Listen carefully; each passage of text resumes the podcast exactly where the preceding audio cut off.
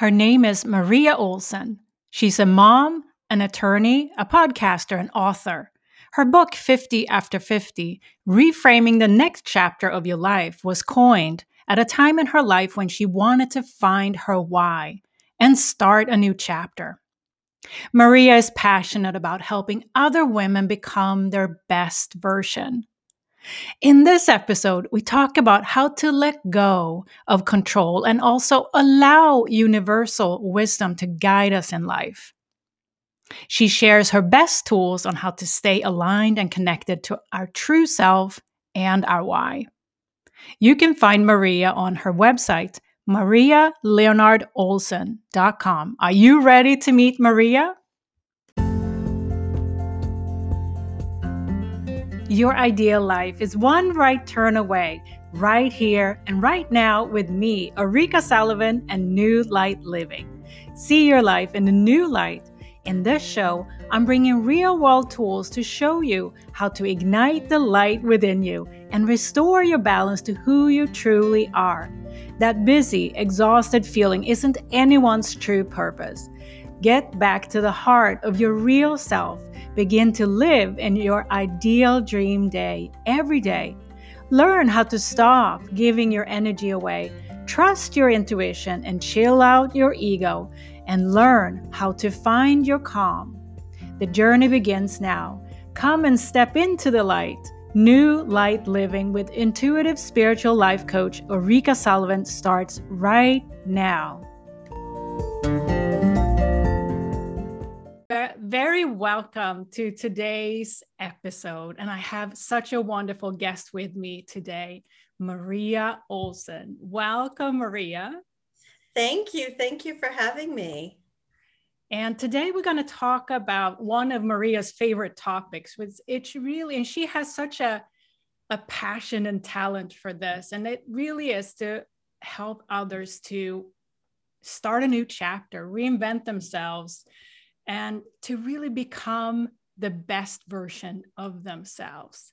So let's, uh, are you ready, Maria, to dive into to this wonderful topic today? I am ready. Great. So before we get into the meat of this session, this episode, I would love for you to tell our viewers and listeners who you are and what you do today. Okay. Well, I am an attorney. I am an author, a podcaster, a radio show host, a mom, a partner. I am located in Washington, D.C., and I also am a mentor and sponsor to women in recovery from addiction uh, and alcoholism. And I, my passion, as you said, is to help other women become their best version. It's so beautiful. And how do you um, how did you get into this field because when i hear your introduction or you, what you what you have what you bring uh, it's a variety of of talents can you tell us a little bit uh, like the short story of how you got to where you are today yes absolutely it was a confluence of factors that the universe put in my life the year I turned 50. And you can actually read the long version in my book, 50 After 50 Reframing the Next Chapter of Your Life, which is available on Audible, Amazon, anywhere you buy your books, even libraries. But what happened my 50th year is I got divorced. I became an empty nester. I got sober from alcoholism and I was living alone for the first time in my life. And I knew I had to change everything about my life. And I had taken 15 years off from practicing law, and I had to go back to practicing law to make a living because I felt so bad about having blown up my 25 year marriage and my family that I didn't ask for any alimony. So I retook the bar exam. Um, to for my present state bar admission in Maryland, and um, I had been a member of a bar of another state, and then uh, went back to work and it was a lot. And I didn't really know how I wanted to live the next chapter of my life. So, a gift to myself for my 50th birthday was to try 50 new things to explore how I wanted to live this chapter. And those things spanned lifestyle changes, social changes, um, social activities, learning, teaching, adventure, uh, travel. And um, that helped me explore the parameters of what I wanted my life to look like. I also had become an empty nester at this time. So I had a lot of time on my hands. I mean, other than getting up to speed on how to practice law, using lots of digital tools that I wasn't familiar with. So I changed my life. And I wasn't intending to write a book or to do a podcast or to go uh, become a public speaker on this topic. But so many women in particular asked me for my list because 50 is a common time for people to reevaluate their lives. And they didn't have to have been uh, getting sober, getting divorced, and starting their careers over to want to reevaluate and reinvigorate and figure out who they really are when their primary activity wasn't caregiving or keeping the family together and cooking and cleaning and driving people places. So I really felt that I hit a nerve. And when I went on my book tour, there were so many people who would come up to me in tears afterwards and want to talk to me one on one and say, How did you do it? How did you get so brave? Um, I had to learn that courage isn't the absence of fear, but feeling the fear, leaning into it, and doing what you want to do anyway. So I really stretched my comfort zone, and now I help other women do the same. Mm, so beautiful. Thanks for sharing that. And that leads me to the next perspective, if you will, because this is a, a very personal journey for you and you can also uh, in your work today see that how personal those journeys are for each and and every individual that you touch yes but if we take the just for a moment take the perspective up to our collective why do you think it's so relevant and, and an opportune time for many of us today to start a new chapter or stepping into more of ourselves, finding our why. Why is it so relevant now?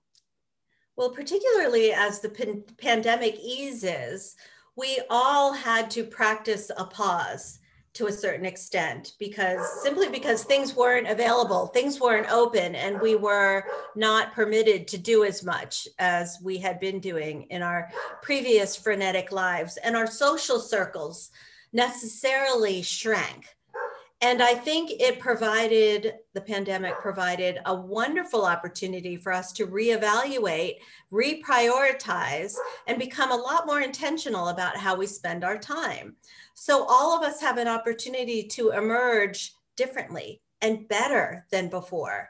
We all, uh, whether we were conscious of it or not, did some reprioritizing. We had to determine what level of risk we would undertake, who we were going to keep in touch with because it took more effort, and how we wanted to spend our time.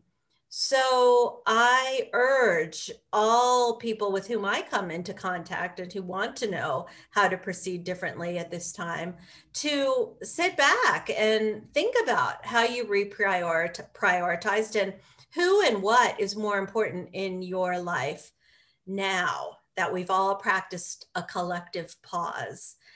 And for me, I realized that I had been a lot more intentional and careful about how I spent my money than how I spent my time. Yet, time is the one thing none of us can manufacture or buy or get more of, and we never know how much we're going to have. So I am very choosy about how I spend my time, what obligations I undertake, and it has made my life so much more meaningful in small and big ways. So I think whether we're conscious of this or not, all of us are proceeding differently than pre pandemic. Mm, Yeah, what a great perspective. And now, from the collective, if we go, go back to your own journey for a moment here, and if you reflect upon your journey and all the things that you had to reinvent your, yourself within, what what is now in hindsight, what is one of the the best things that have come out of of that journey for you? Well, I realized that I was doing things primarily to please other people rather than to pursue affirmatively my why and my life's passions. I even became a lawyer, not because I loved the law or wanted to be a lawyer, but because my mother wanted me to be a lawyer. Uh, she was an immigrant to the United States, and in her mind, becoming a doctor or a lawyer were the two best things you could hope for for your children.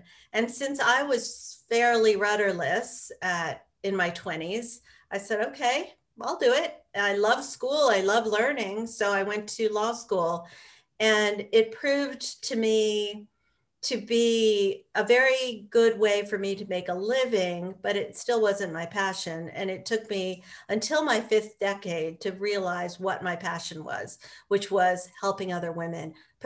And also because I have had a fair amount of trauma in my life, uh, helping women thrive after being sexually assaulted or sexually abused or having been uh, in the in the midst of addictions, how you can move beyond that and how you don't have to be defined by your past. You can use your past as a force for good. And that's what I'm doing now.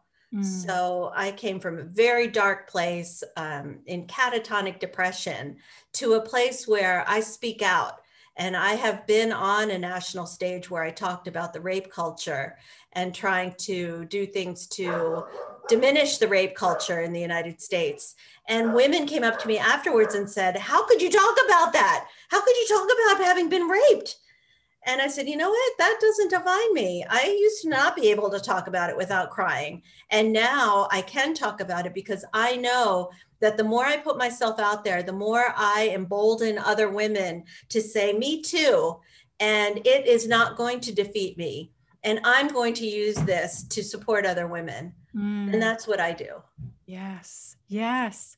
So if if I may, because I, I want to go a little bit deeper with this, and you had a turning point because you described there was a time where you um, you know had a hard time talking about this versus now when you you like empower others by your story so what was your inner turning point around that. Can, can you share a little bit around that for us?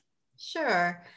It was a process, I have to say. It wasn't any one magic pill or encounter with the therapist or anything like that. It was it was akin to climbing out of a deep hole of self-hatred.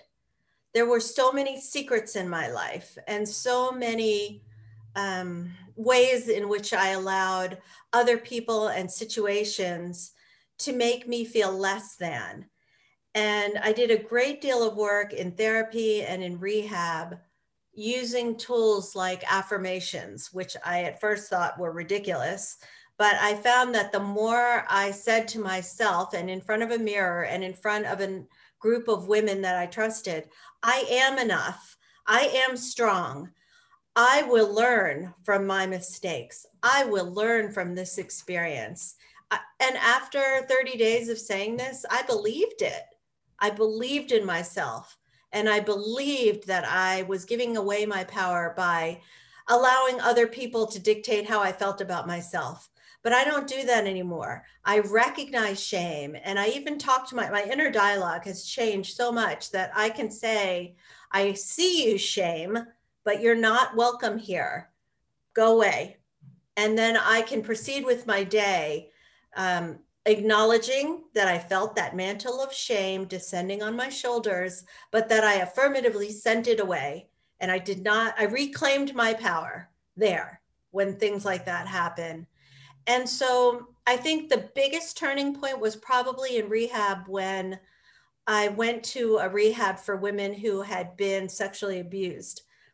And um, I realized that uh, my story was not the worst story and that I lived with these women for 45 days, which I realize now is such a privilege that I could take 45 days off of my life to get well.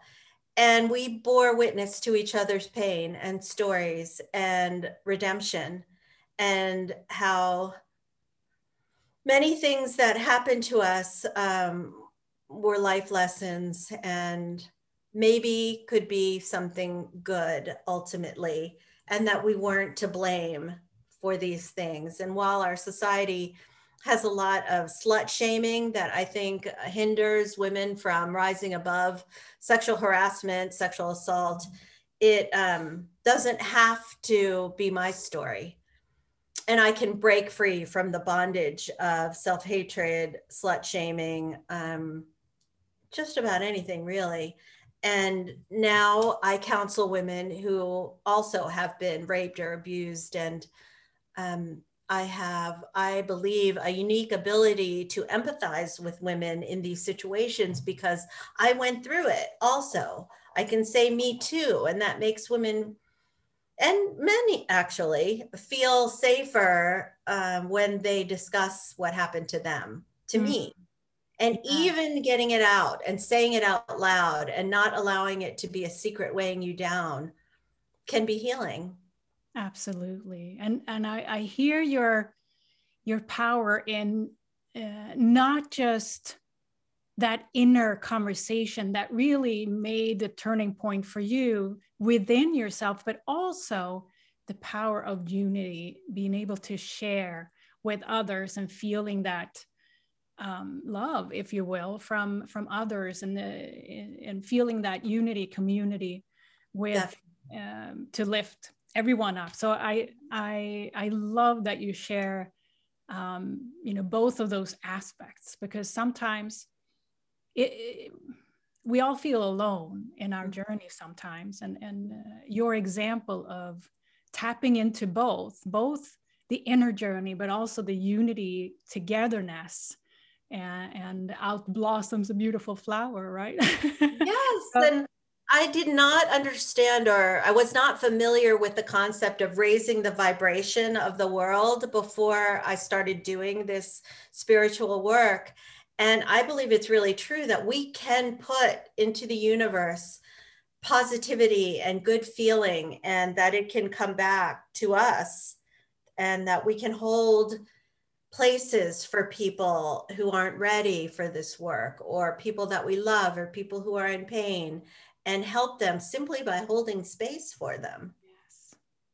So if we go a little bit deeper with, um, uh, because I'm curious, uh, in addition to affirmations, you said that had a profound um, support for you at the time. What are some of the uh, additional tools or recommendations that you felt made a difference for you and on your journey? Mm-hmm. Uh, for me, I really had to learn how to let go of things I couldn't control. And um, part of that exercise was for me stretching my comfort zone. For instance, I'm I'm really afraid of heights, but I did a few things um, like um, I call it upright bungee jumping, where you jump off a cliff, but you're upright and you're in a harness. And that for me was giving up control. And um, I said a prayer that uh, higher power, I can't, you can, I'm going to let you now. And really gave up control. It's uh, the serenity prayer of God, give me the serenity to accept the things I cannot change the courage to change the things I can, and the wisdom to know the difference. And that wisdom really eluded me for so many years. But the more I do this work and explore spirituality and practice meditation to ground myself, the more I can easily discern what I can and can't control.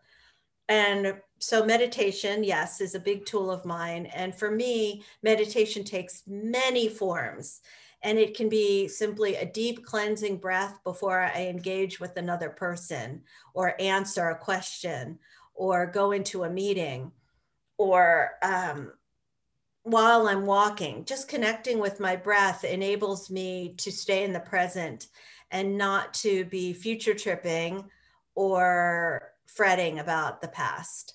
So that is a tremendous tool in my toolbox of how to stay centered and to be more effective in whatever I ch- am choosing to do at that moment. Um, uh, cultivating an attitude of gratitude paying attention to even very small things in my life for which I am grateful. And with my partner, we each text each other one thing that we really appreciate about the other every day. And it can be from the prosaic to the profound. It can be, I love the way, I love your smile. Your smile really brightens my day every day. Or it can be, thank you for um, holding my hand when I gave that eulogy at our friend's funeral. It really helped me feel strong and empowered. So that helps us keep focusing on what we appreciate and enjoy about the other because I believe, or at least for me, that which I focus on becomes magnified in my psyche, in my thoughts, in my attitude. So I want to continually be focusing on the good in my life, in my partner, in my children, in my job, everything, because I can be easily sucked into the vortex of depression if I let my guard down, if I'm not continually um, practicing tools to keep me grounded and to um, improve my spiritual condition. So that helps to stave off depression and anxiety for me. Mm, yeah, thank you for sharing your practices and recommendations because it's individual for everyone. And I, you're a living example of the power of those tools. Thank Definitely. You. I feel like I worked hard at it and it's not easy and it's not a one and done thing. It is progress, not perfection for all of us. So true. Yes.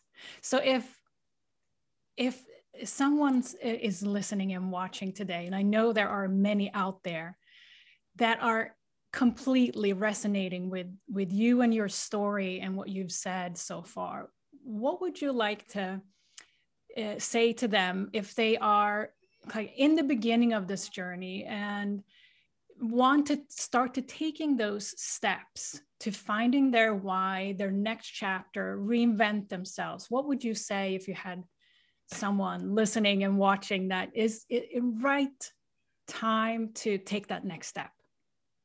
I would begin by journaling, brainstorming. What are all the things you want to do in this life with whatever time you have left? And maybe putting an asterisk by your favorite things. And they don't have to be big, they can be small. Then a list of what brings you joy. It can be really small, it can be chocolate, it can be seeing new flowers bloom. It can be helping another person. It can be a lot of things. But when I first got divorced, I couldn't think of one thing that brought me joy other than my children. And I had completely lost myself. So I had to start small and then grow my practice.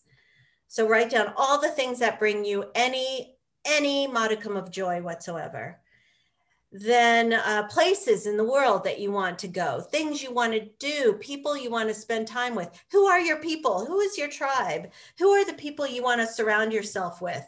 Who makes you feel good about you?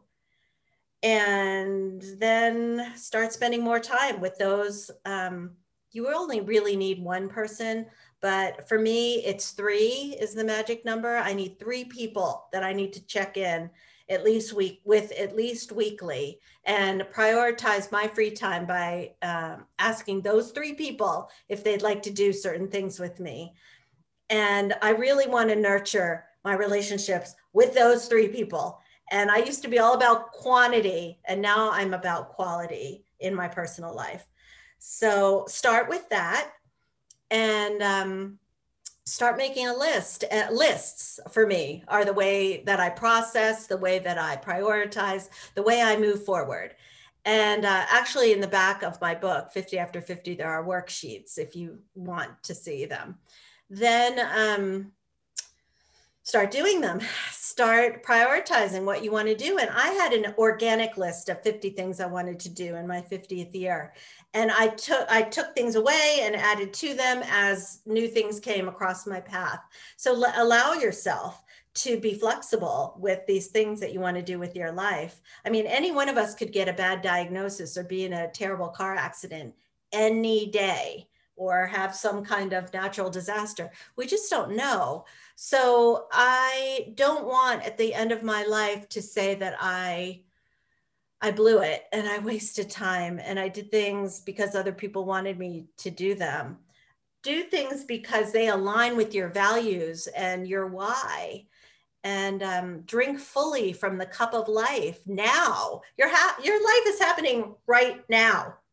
So take this moment to yeah. decide how you want to live it.